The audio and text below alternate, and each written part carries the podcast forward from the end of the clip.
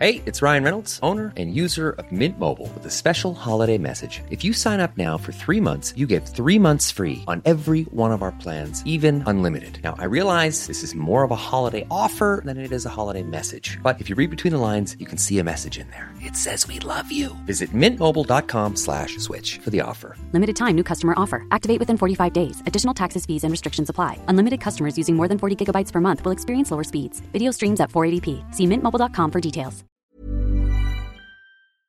In today's episode, I'm speaking to a lady who was one half of one of the greatest pop duos in British history. They sold over 10 million records and had 14 hits on the UK charts. So sit back, relax, and enjoy this fantastic chat with Dollar's very own Thereza Bazar. Here we go. Hey, I'm Jack Hughes from Wang Chung. Hey everybody, this is Ivan from Men Without Hats. Hello, everybody. This is Francis Dunnery from It Bites. Hi, everyone. This is Andy from Modern Romance. Hi, everyone. This is Charlene. Hi, this is Betty Seaton from Music E. Hi, I'm Nick Heyward. Hi, this is Kevin from Fiction Factory. And you're listening to the 80s Rewind Show podcast. If you enjoyed the show, please subscribe so that you never miss an episode. It's time, it's time to bring you yet another amazing episode.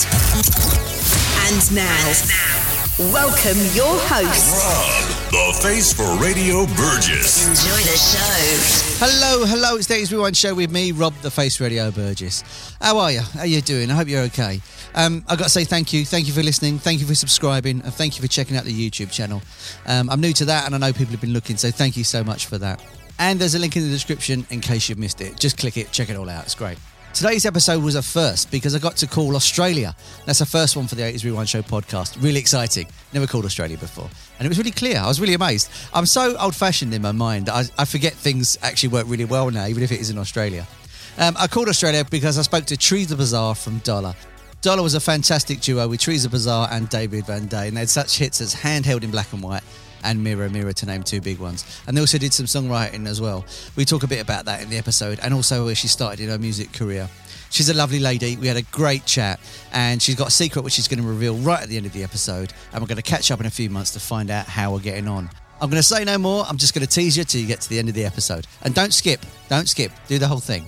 As for the show, I'm going to have some guests from the 90s on soon as well. We're going to have some 90s guests. I'm really excited about that. We're going to break out a little bit and do something a little bit different. Yet again, thank you for subscribing. Thank you for listening. And thank you for telling your friends all about it. Links in the description if you want to check out some more details about the show. But thank you very much for tuning in. I really appreciate it. Anyway, let's do it.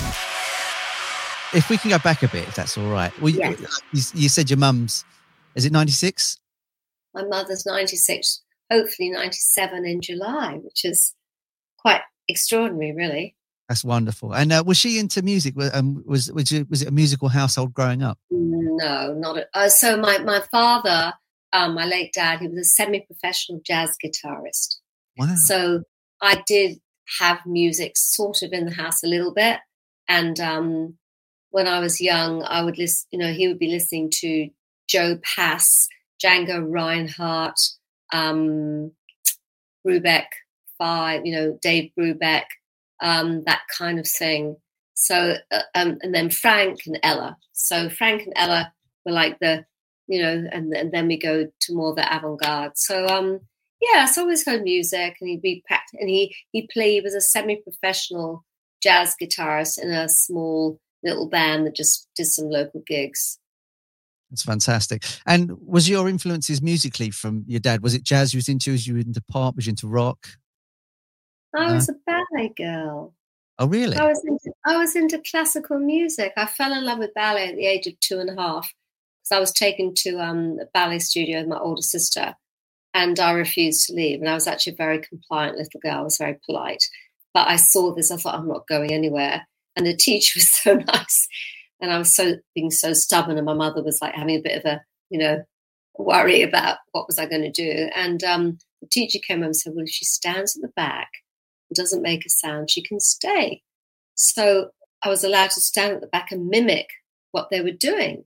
So from the age of two and a half, I started ballet and I went, I was allowed to go every week, Wow. every week and stand at the back. And uh, I think that they had a pianist and obviously they play some sort of classical music. And from a very young age, I fell in love. So with all the the real classicists. And I've since I'm I'm a mad um, classical fan of music, but um, uh, Tchaikovsky, uh, Chopin, um, you know, the ballet pieces, but um, Beethoven. I mean, you name it. And I'm I listen to I listen to classic FM. I speak to Bill Overton, who's a fave of mine. He does the night shift, so it's my day, and I and I send him messages on uh, tweets on Twitter, and um, I, I, my whole horizons. Of, I mean, I've got like a rainbow. I mean, the amount of music I listen to is just extraordinary, and it kind of balances out all the pop. And hmm. you understand there's still only eight notes in an octave, and how extraordinary that you've got these incredible melodies. So, I mean, you know, it doesn't matter what jazz, rock, you know, whatever. It's um. So, I fell in love with music probably the same day as I fell in love with ballet. Really, about two and a half. And um, my first records were classical records. Um, Chopin nocturnes, Tchaikovsky. I think it was um, Swan Lake. Um, then it was um, Dvorak, the New World Symphony. Uh, and I saved up my pocket money when I was old enough, or my mum and dad would buy it for a pres- birthday present.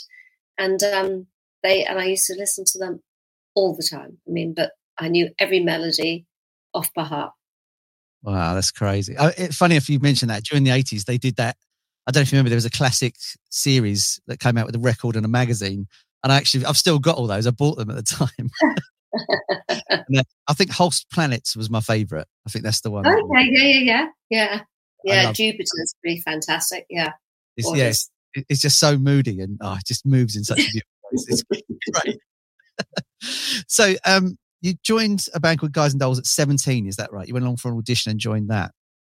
Yeah, I thought I was going for um, a sort of a musical sort of like group that was touring. I had no idea it was a pop group exactly. So I was um, completely out of my depth. I my audition was uh, my song was somewhere from West Side Story, really contemporary, hmm. and you had to say something. So I chose a piece of Shakespeare and I wore a long black skirt and a black polo neck jumper, and I had like long, sort of like dark Julie Felix hair, probably no makeup, and just that was me.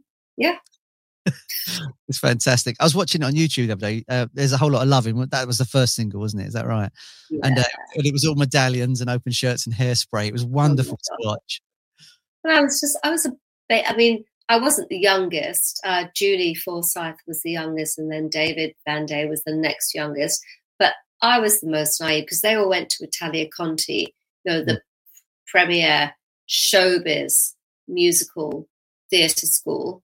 So they'd all had experience with um, TV and performing, and I'd had some experience, you know, with tiny bits of performing, but they were so streetwise, and I was just like a baby. I'm seriously, uh, yeah, I had no idea. And they probably thought putty in our hands she is, you know. Yeah. It's either that or I was the short, I mean, you know, this is in the book. I was the shortest person that they could find to match up with David because they wanted to have the three girls and the three boys. But that's not a jibe, but I mean, it's true, you know. Yeah. not a tall guy, so we look we were the cute ones. I mean, you know, you've got to have your image together. That's all right. Was it a touring band? Did it tour much? Guys and Dolls. Yeah. Oh, about forty-eight weeks of the year. Oh, really? So, we so never ever stopped working. We, we were a cab. So we were the that was the cabaret circuit. Everyone and and those days, so it was seventy-four to seventy-eight. That was my stint. That was how people went out, and and, and I think that's a really nice way to have a night out. You go and you have a meal. Might not be the greatest food, but you're going to get a show and a meal and have a glass of wine or two. And it's all like, I quite like that. It's a bit like Vegas. No, so Batley's Variety Club, that was one of the biggest in the land. You know, you get big artists coming here from the States. Uh, here, that's why I think I'm here. You know, but big artists, you know, um, huge big acts playing because that's how people like to go out. Mm. You work hard, save your money. We want to have a night out. We want to go and be looked after. And having your table in that cabaret style. It's quite a nice way of entertainment, I think.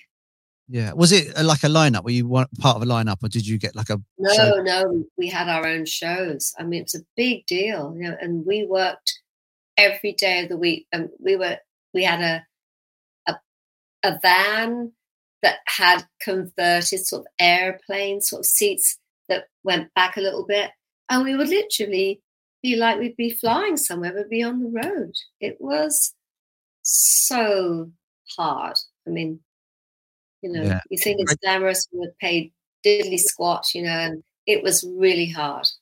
Was it great training? Great training. Yeah, I learned a lot. And actually, the most thing I learned was about A, be nice to everybody because you never know who you're going to meet on the way down. So I was always very nice to receptionists and everyone, you know, I'd always be very polite. That's my upbringing anyway. But I learned I so, somehow fell in love with pop music. I mean, you know, crazy, crazy. And yeah. started really analyzing, you know, and so I thought, wow, you know, from the Carpenters to listening to everything. And and that was my um, training in harmonies, you know, with guys and dolls. You've got three, six voices. How do you put that together to make a good sounding record? And everyone finds their slot. And I had the highest voice and the lightest voice. So I was always on the top. So, but I understood about harmonies, and that's I think that's just been a probably from my dad or from listening to the Carpenters, you know, which was was the first pop record I ever listened to. Kind of understood where I fitted in, hmm. and and that those are those that's your training. You're completely right, Robbie. That's the training. Yeah.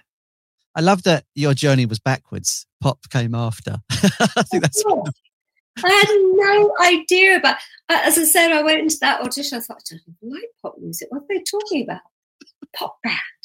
You know, it's nothing like my intentions. But I had the old adage because I used to love watching um, musicals, and mm. and the whole thing I, I, must have heard somewhere. You know, you have to say you can do everything. So you, if you can't ride a horse, if you're going for an audition, say, oh, "Of course I can ride a horse," or you know, what do you like? Oh, yeah, do you like pop music? Oh, I love pop music. I'm going, don't know anything about pop music. So I just said yes to everything because that's the that was the Hollywood era. Yeah. You know, just say yes and then work it out afterwards if you get the job. So um, that's what I did. And I went and um, it, it's been written, but you'll we went to that first meeting when we were all introduced, guys and dolls. And I was most definitely the odd one out. Oh, really? I was like, why was I there? Little Miss Mouse, who sat in the corner, I just watched them so loud and so confident. And there's me being super quiet and respectful and just, oh, you know. And then mm. they asked us to sign the contracts, and there's me going, don't think we should be doing that because you need to get some legal advice. I mean, that's you know, I had all I had a different upbringing completely. Yeah. You know, and Dominic and Paul, they were ten years older than me. I mean, they had a lot of experience in the music industry. I had nothing. you had street smarts. That's what you had.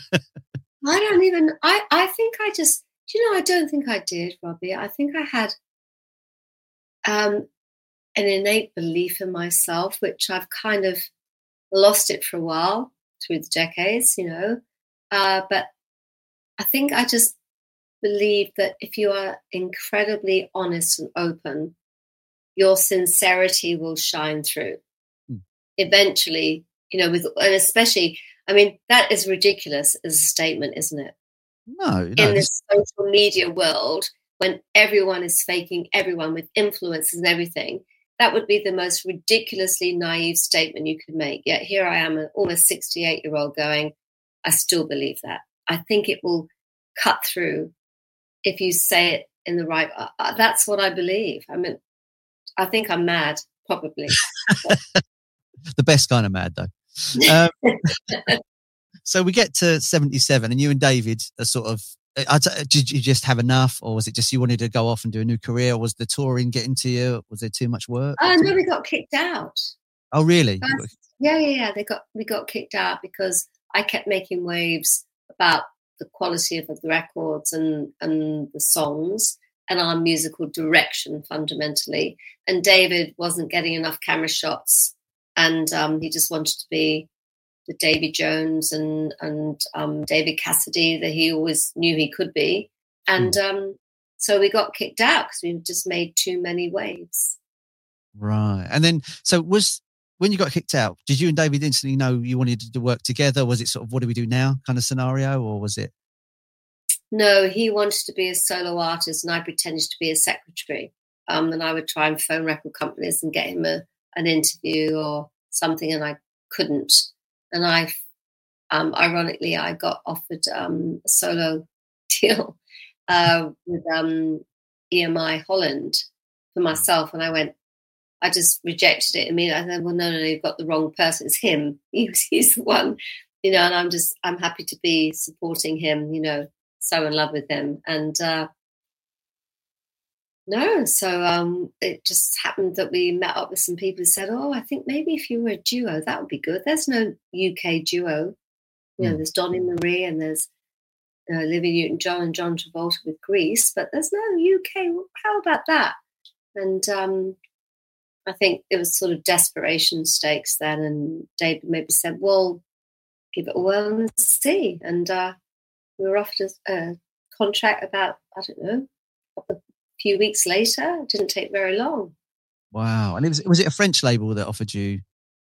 Uh, so no, it was um, a, a, UK label called Acrobat Records, and um, they ended up getting uh, a deal with Carrere, the French label, um, for distribution. Yeah, yeah. So um, that's how it worked. But uh, and the guy was called Chris Yule, who was a fabulous MD from I think he was at CBS, was it EMI? Can't quite remember now. But um, very great ears. I mean, one of the best pairs of ears I've ever. And, and how quickly did you get working on the first album? Was it was it like uh, a, did you get straight stuck into it? Straight stuck into it, and we were meant to work with uh, David Courtney because he wrote the first two tracks, Shooting Star and Who You With in the Moonlight, but um, he was busy uh, working with somebody else. So um, Chris Yule had signed Chris Neil as a producer and said, "Well, you can't work with David Courtney, so you'll have to work with him." And, and we just said, "Well, okay." And of course, how amazing was that? How fortuitous that you get to work with one of the best producers globally. I mean, ever. Chris Neil is a is a legend. I mean, it's just brilliant. What I love about the album is um, I, I've not had it in a while, so I listened to it fresh again, and it's like an ELO space concept album, and that's that's what I loved about it. It was it's like this is not the dollar I know, but this is the dollar I really like. It was it was mm. like I just loved. I mean, Star Control I think is fantastic. I think it's an amazing track. I'm so happy you say that. You know, so what I did about three nights ago, not that you're into my personal life too much, but I went to bed about half past nine, um, other circumstances at play. And I thought, okay, I'm going to be in my room. I'm going to listen to the whole of the first album, the Shooting Stars album. So I haven't listened to it in a long time, all the way through.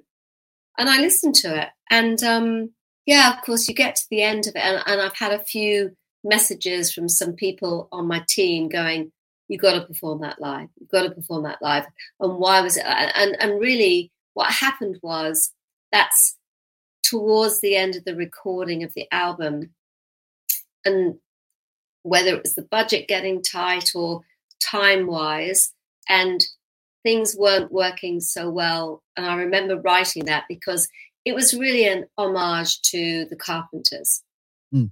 Yeah. You know, calling occupants from independent, which I, I you know I love their music so much. And It was really meant to be a respectful nod to to them. Yeah. And I'd had this idea about how it would work, but we'd had this sort of structure that David would sing the lead vocals and I'd be doing all the layering and the, the creating the sound. I mean, which is just as important, but well, we could have a long chat about that. But but um, it wasn't working. And I think we were under the pump, basically. And so Chris came back in. He said, Look, I've got an idea. And he pulled this vocoder out with this person. They said, How about we do it like this? And I think I thought that it was going to start like that, but kind of transition into a vocal, mm. like a carpenter's beautiful lush. And it didn't. Mm. And he ended up doing the whole thing.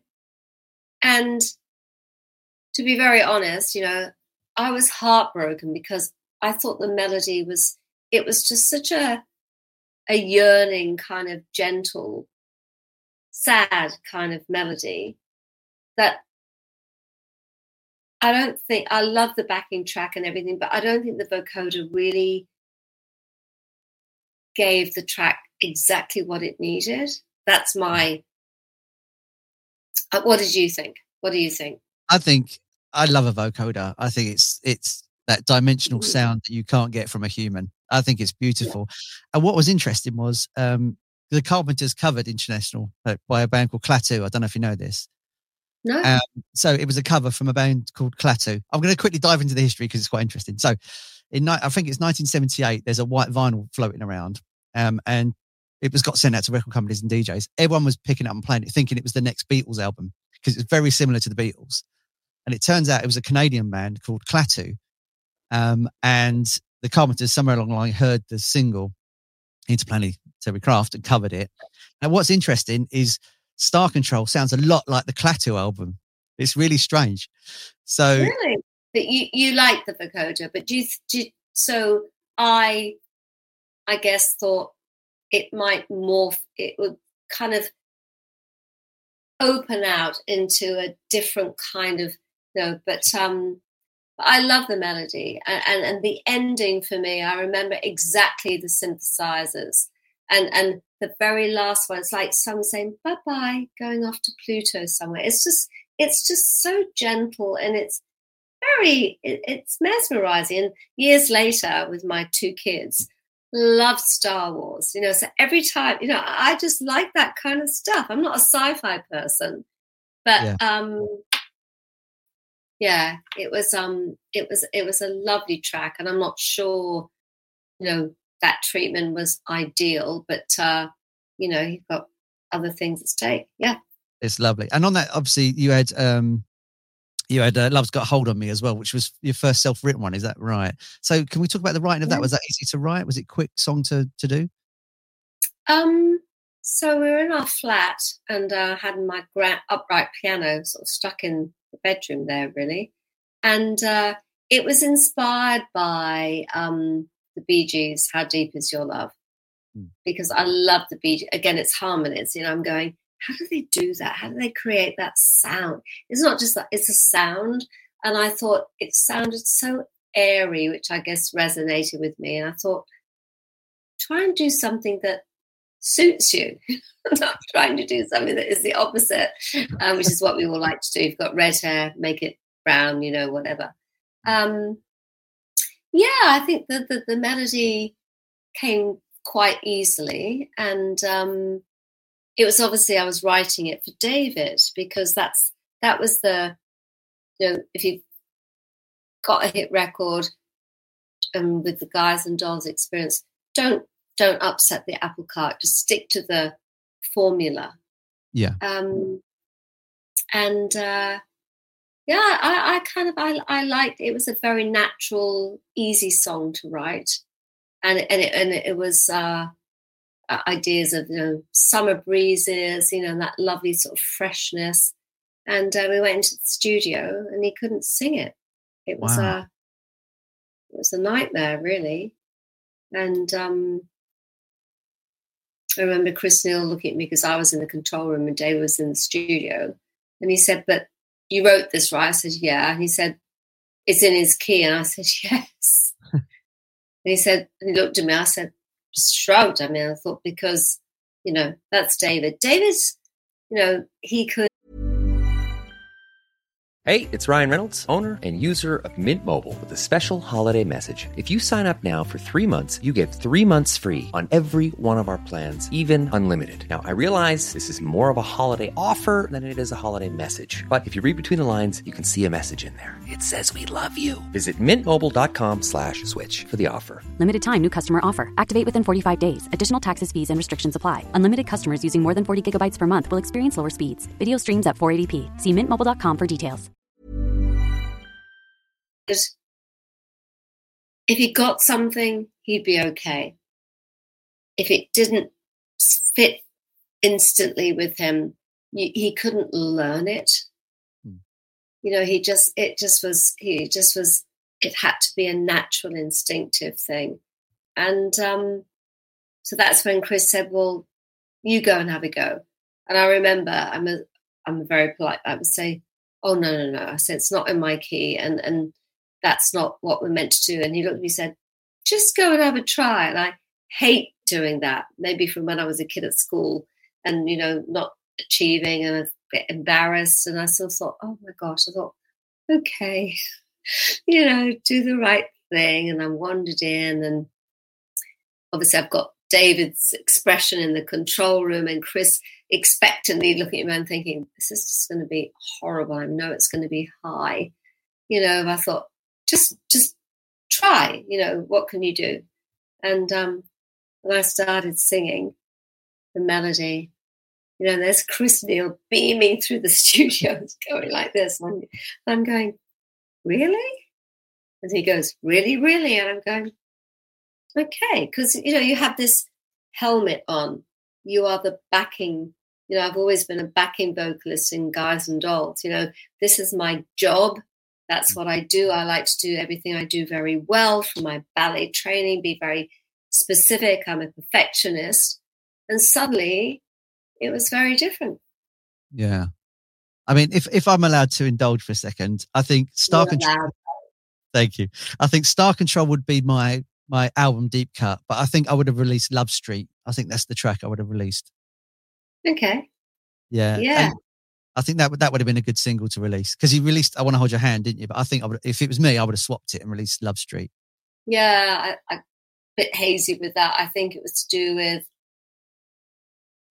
Yeah, I can't even remember. I think we recorded "Love Street" afterwards. I'm not sure, but um, didn't matter because you know "I Want to Hold Your Hand" was a big top ten, and who who's going to ever think about covering a Beatles track? You know, That's right? Yeah. And Crystal goes and he goes let's do this. Like, okay. But, you know, probably after Love's got a hold of me, I would have, whatever he would have said, I would jump that high, I go, of course. uh, you know, and um, I used to think he was so knowledgeable and so experienced. And now I realize he was a guy, you know, maybe about six, seven years older than me. You know, yeah. but you kind of look at everyone that's doing something as if they know everything but they don't. But that's how you that's how you feel. And then we get to the second album in 1980, and it's it was more of a rocky album, was it? it had more of a rocky sound to it. And um, I, I like that. I like that had a rocky track to it. And I was thinking at the time that Dollar was almost sort of following the zeitgeist. You had the sort of Shooting Star album, which was very Star Warsy and spacey, and then you have My Sharona comes out in '79. Disco gets pushed to the side. My Sharona, blimey, I can still even hear that kick drum and snare drum. So good. That's it, yeah. And then obviously um, Dollar does the Paris collection now, which is very rocky. So I thought, like, was it a conscious move to move with the times, or was it just purely accidental? You wanted to change the sound and just aim for something a bit more harder edged? Uh, yeah, it's probably all of those. Just knew, um, as I said, I fell in love with pop and kind of was listening to everything and, and trying to broaden my horizons and thought if you don't move on, a bit like Guys and Dolls, we got kicked out because I kept complaining. So I thought, well, if I was complaining, you can't therefore play safe now because you've had some hit records. You've got to keep moving forward, forging forward. And um, we were just caught in the middle there. The synth revolution hadn't, well, it had with Giorgio Moroder and a Kraftwerk and stuff, but it hadn't really hit the UK. So we're just in that gap but I needed, I knew we needed to do something different and be edgier. And so we went the more slightly harder, rockier, also to get some more um, credibility by becoming a band as opposed to being a very middle of the road kind of pop act. Because that, that was it. You're either rock or you're pop. Well, the pop people, they're rubbish, you know, and you've got to be a rock act to get credibility. I mean, that's kind of, sorry, simplicity, but that's how it was. So that's really how it happened. So just trying to, and also probably personally, just going, I can be edgier in my sort of presentation, my image. You know, we can do slightly edgier things. I was listening to other, like my Sharona. I want that snare.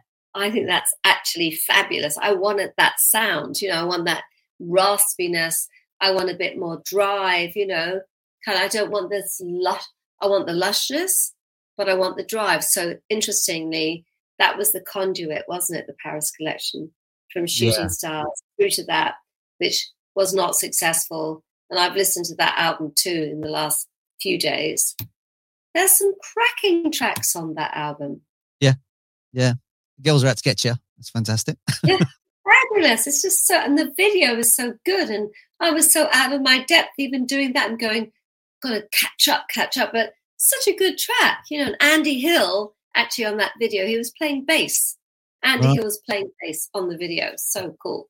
But um, yeah, and even um, you take my breath away. I love that, like you know, steel drums, and it was cool. It was a different groove, you know, and um, yeah, I, I, I have a lot of time for that album, and and it was really upsetting that we missed the mark because we were trying to transition, but then yeah. of course, how marvelous that you go through that, and then that leads, you know, you find Trevor because needs must, and you know, and that's all. It's also learning. It's a learning curve, isn't it? Yeah. Was you producing much on the second album? Did you produce much of that? Um. So yeah, I was very much involved with Greg Walsh. I think I think it's called Dollar and Greg Walsh, the co-production on most of it. Um, yeah, very much involved. By then, I was knee deep in everything. You know, I was learning what you know, all the drum. I was learning everything. I mean, it's just like overload, really sensory overload all the time. Uh, and um, there are a lot of things on there that I'm very proud of, you know, that I was instrumental in doing that.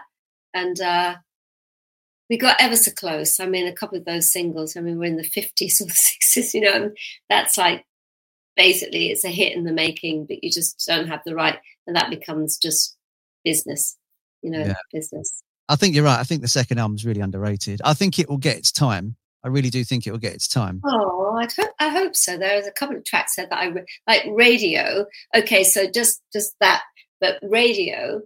The backup vocals that I did, I can, I can remember absolutely how I did them, and I layered up everything. You know, there's no double tracking. It's all done by the book. Wow. And um, that's probably one of the nearest Carpenter sounds I've ever achieved. Yeah, yeah, I agree. It's, the it's do what what what is that is as near as I could get it, and I was so happy with that. You know, again, a real nod to going. That's how I cut my teeth on all of this, and I worked hard. And I I do sixty four layers of whatever it was per track. You know, Greg Walsh and I would be in the studio for hours. We go, do you want a break? I go, no, thanks. Let's keep going. You know, it's just yeah. Um, so yeah, and no one understands what you do, what it takes to get to that back in that time period. You know, you can't use machines, ADT machines. It's not the same. That the voice doesn't rub. You don't get the layering. You don't get the fullness, but it pushes it back. You know, in a yeah. Anyway, so I'm dribbling on, but it's terribly important to me the sound, as you can possibly. Yeah, no, hundred percent, it works. And then Trevor comes into the story, Trevor Horn at this point to do the third album. Um, yeah. How open was he to you, like sort of writing and producing with him as well? Not at all. really? Not at all. No, he wasn't even open to producing us. But um, I managed to. I can be quite persuasive. It's good, good um, uh, quality of mine. And um, we met him in a little um, Japanese restaurant was quite forward in itself in the West End of London and um, in some little back street in Soho. And um, no, no, he wasn't that interested. But he just said, but we mentioned that we were going to later. We've been asked to maybe represent the UK at the Yamaha Song Festival, Tokyo. Right. So clearly, I'd had Tokyo in my head for a bit because that was a track on the Paris collection. We mentioned going to the Yamaha, and he thought, "Why are you going to Japan?" It kind of his his light sparked, his eyes sparked up behind his glasses, you know, and um, then he said, "Yeah, he was going to go and write, do a session with Bruce Woolley." And he wasn't really interested. He said, "Well, if anything comes up," and I was quite demoralized. Really, I thought, oh, you know, I was so so sure it was the right fit. You know, I just had this sixth sense. Sometimes it sounds stupid, but I do. And um, anyway, he came back. He called the next day. Said, "We've written this track. Do you want to come and do the vocals on the demo?" And that was handheld and black and white. That was it. Wow. And it's like the perfect track written for you and David, isn't it? It just works as a track. Yeah. Just, but it was, it was trial and error. No, I didn't realize it's trial and error for them as well. It's a new thing. They just tried it. And um, it was, yeah, it was just free fall. And it was, you know, that's what's so amazing about it. But I suppose the sheer belief. Yeah. But I knew, and you know what? I've actually written um I won't tell you the title because that would give it away, but I have written a new song. Mm-hmm. I've written a couple actually, but I've written one song, but very specifically about that moment when I kind of I knew, and that that's it. I mean, I mean, you know, it's not like I've got this incredible gift that someone's going to get it out of me and package it and then sell it around the world, but I knew from hearing Video Killed that just the bass drum, just the sound and the backup vocals. That's it. For me, that was it. And I can't even understand why Video Killed the Radio Star was a hit probably about nine months beforehand or a year. And I must have heard it. But I think we were so immersed with the Paris collection that I kind of wasn't listening to anyone's music really. I was just like very head down. Mm. But after that all sort of like failed, it's a good word to say, failed, I'll say it twice. Um, I kind of heard this in my car, thought, that's it. It's the clarity, it's, it's just the sound, it's a separation, it's the energy, it's the understanding of painting a picture, which is what you do with a piece of music. And um, yeah, and uh, I, I knew. And um, Trevor said, I've got Trevor's book, which I still haven't finished because I keep reading bits over and over. But he says in one part of his book, that's how he sees, that's how he saw production. Mm. And it actually was such a um, sort of an interesting thing that just he saw everything also in pictures. Yeah.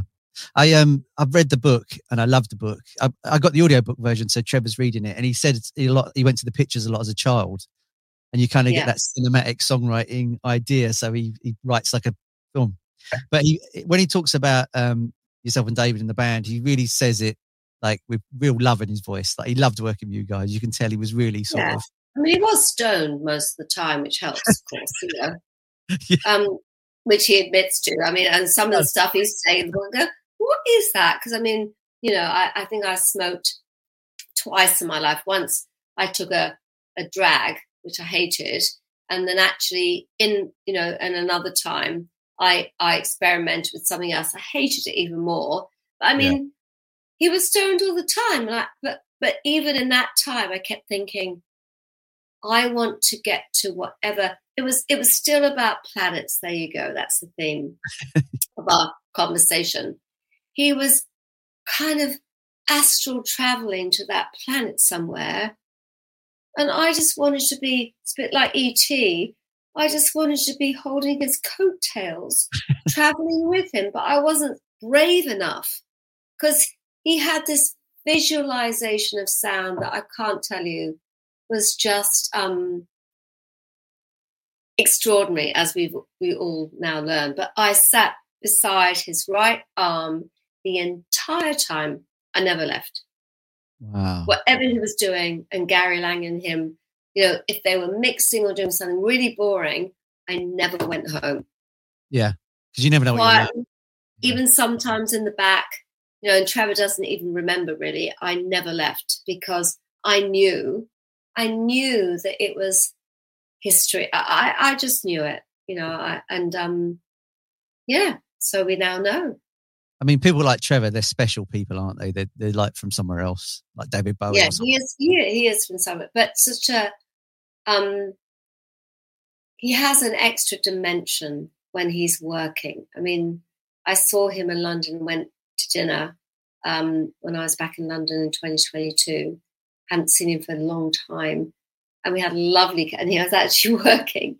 He said, Do you want to come listen to what I'm doing? I said, Are you serious? I said, Yeah, come on down. You know, so got studio in his house. And um, yeah, but it was um, exactly the same. Obviously, we're all older, but uh, but it's this incredible desire to keep making and producing and and just it's just him it but it's visualization so it kind of validated all the things i kind of was thinking about when i was growing up and you know so i still when i hear music whatever i see pictures i, I see the same thing mm.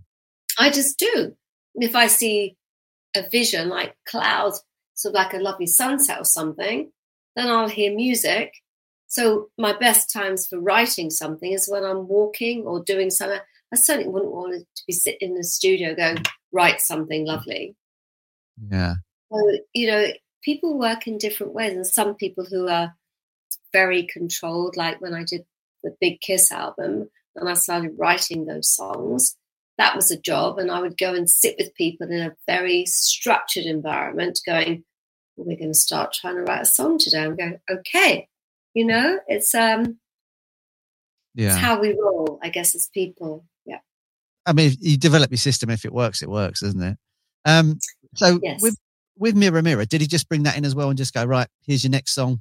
Was it like a production line like that? Was he just was he writing yes. for you specifically, or just going, this song would work? It, it, it was written actually, um, Handheld and Black and White and Mirror Mirror were written in the same session. Wow. If we just talk about the big kiss, what was it like work with like Arif Mardin, one of the greatest producers of the time? Fabulous. Just um, such a gentleman. And uh,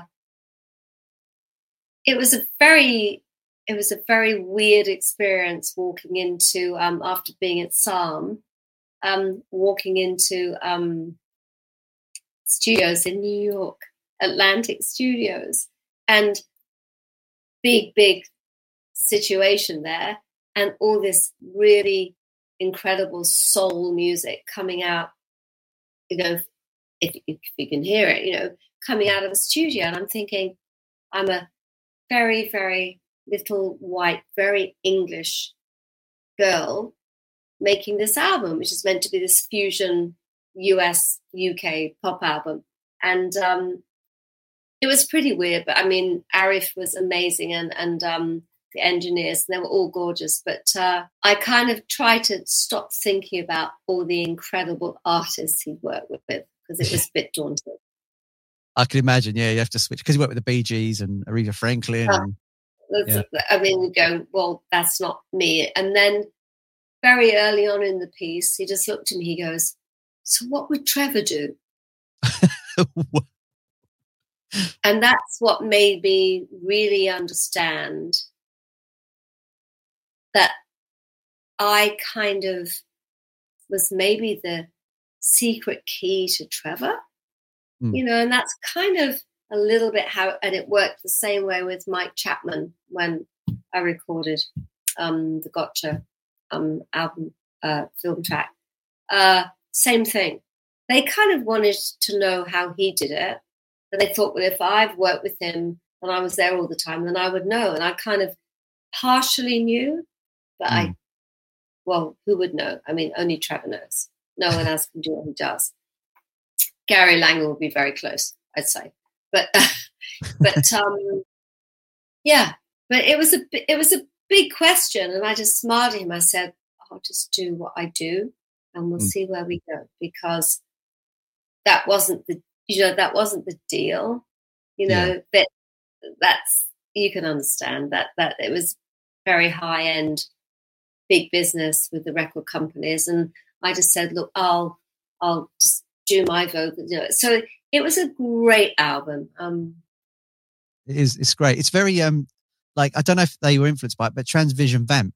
It's very like late. Uh, 88. It's very sort of early that. Like I, I, could imagine Wendy James singing over your backing tracks, and you would. Okay. Yeah, it's it's. That was I, nice. just it seemed to be like a really sort of rocky, sort of punky album, and it, it was it's a great album. I'm going to put a Spotify link to people that haven't heard it in the description for the video. And oh, thank you, my dear. I mean, I I'm so proud of the songwriting. I mean, that was part of my journey. Hmm. You know, can I really become a songwriter? And um, I was given the opportunity, very great, to work with the best. I mean, seriously, the best, you know. And um, I was offered What's Love Got to Do with It, a wow. Tina Turner song. And um, I went into the publishing office and I heard that. I went, that's great. I'd love to. I can hear exactly how it would be. It was kind of Trevor esque, of course, and everything.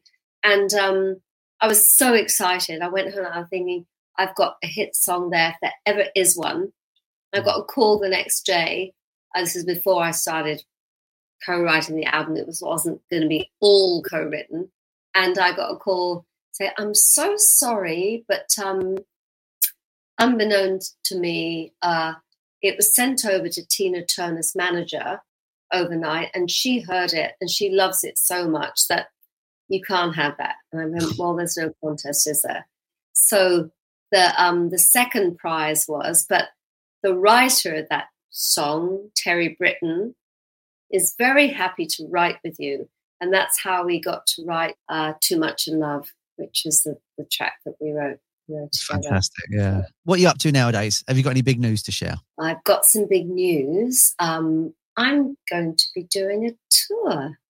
Fantastic. Um, definitely a tour in the UK this year. It's not even next year or maybes, but for 2023, I'm going to be doing a tour late September to early October. Um, only about eight or nine dates, nothing too big, but uh, dipping my toes back in. And it's more a way of going, come and say hi, you know, come and come and be part of something because it's incredibly important. As I said, I'm Am I making some new music? Maybe that's on the cards, but mm-hmm. definitely I just want to be there in person, you know, so it's not all just social media and stuff and talking about the past. There's got to be a combination nostalgia and current and also the future. So, you know, I could be doing this for decades basically until I can't stand up anymore, which would be really funny in itself.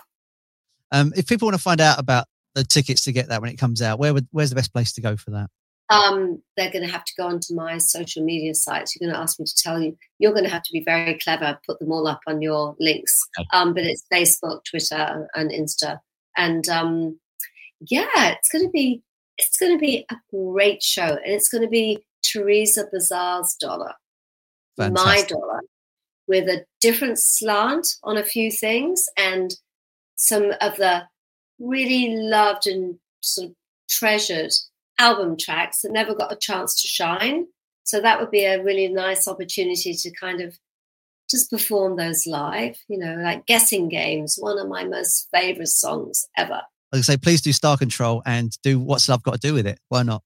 okay, well, all right. Well, there you go. Um, everyone will have to start, and probably I will say, you tell me what you want me to sing.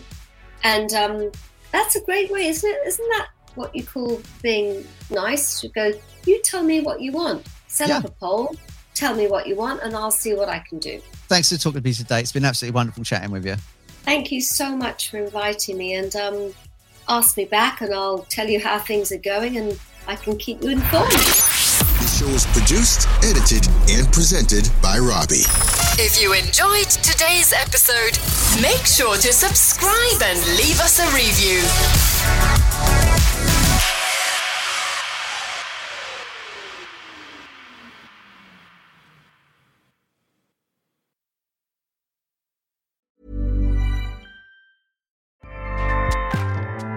ACAST powers the world's best podcasts. Here's a show that we recommend. Hello, I'm Danny Pellegrino, host of the Everything Iconic podcast. And this holiday season, I'm once again joined by my buddy, writer and comedian Jenna Brister. Hey, Danny, happy holidays. Happy holidays. Is it too early? No, never. Never, never. That's No. right. And season five of our holiday movie recap podcast, A Very Merry Iconic Podcast, we'll be covering all of your Christmas favorites. This year, we're covering A Christmas Story, mm-hmm. The Grinch. The Grinch again, Again. because we have more thoughts. We always have more thoughts on that green monster. Love him. That's right. We're breaking down the seasonal films while taking plenty of detours along the way. So grab your cocoa. Grab your peppermint schnapps. Meet us by the fire. For our exact schedule, you can follow us on Instagram at a very merry iconic podcast. It's Finally, that time. So get in the holiday spirit with a very merry iconic podcast available wherever you listen to podcasts. ACAST helps creators launch, grow, and monetize their podcasts everywhere. ACAST.com.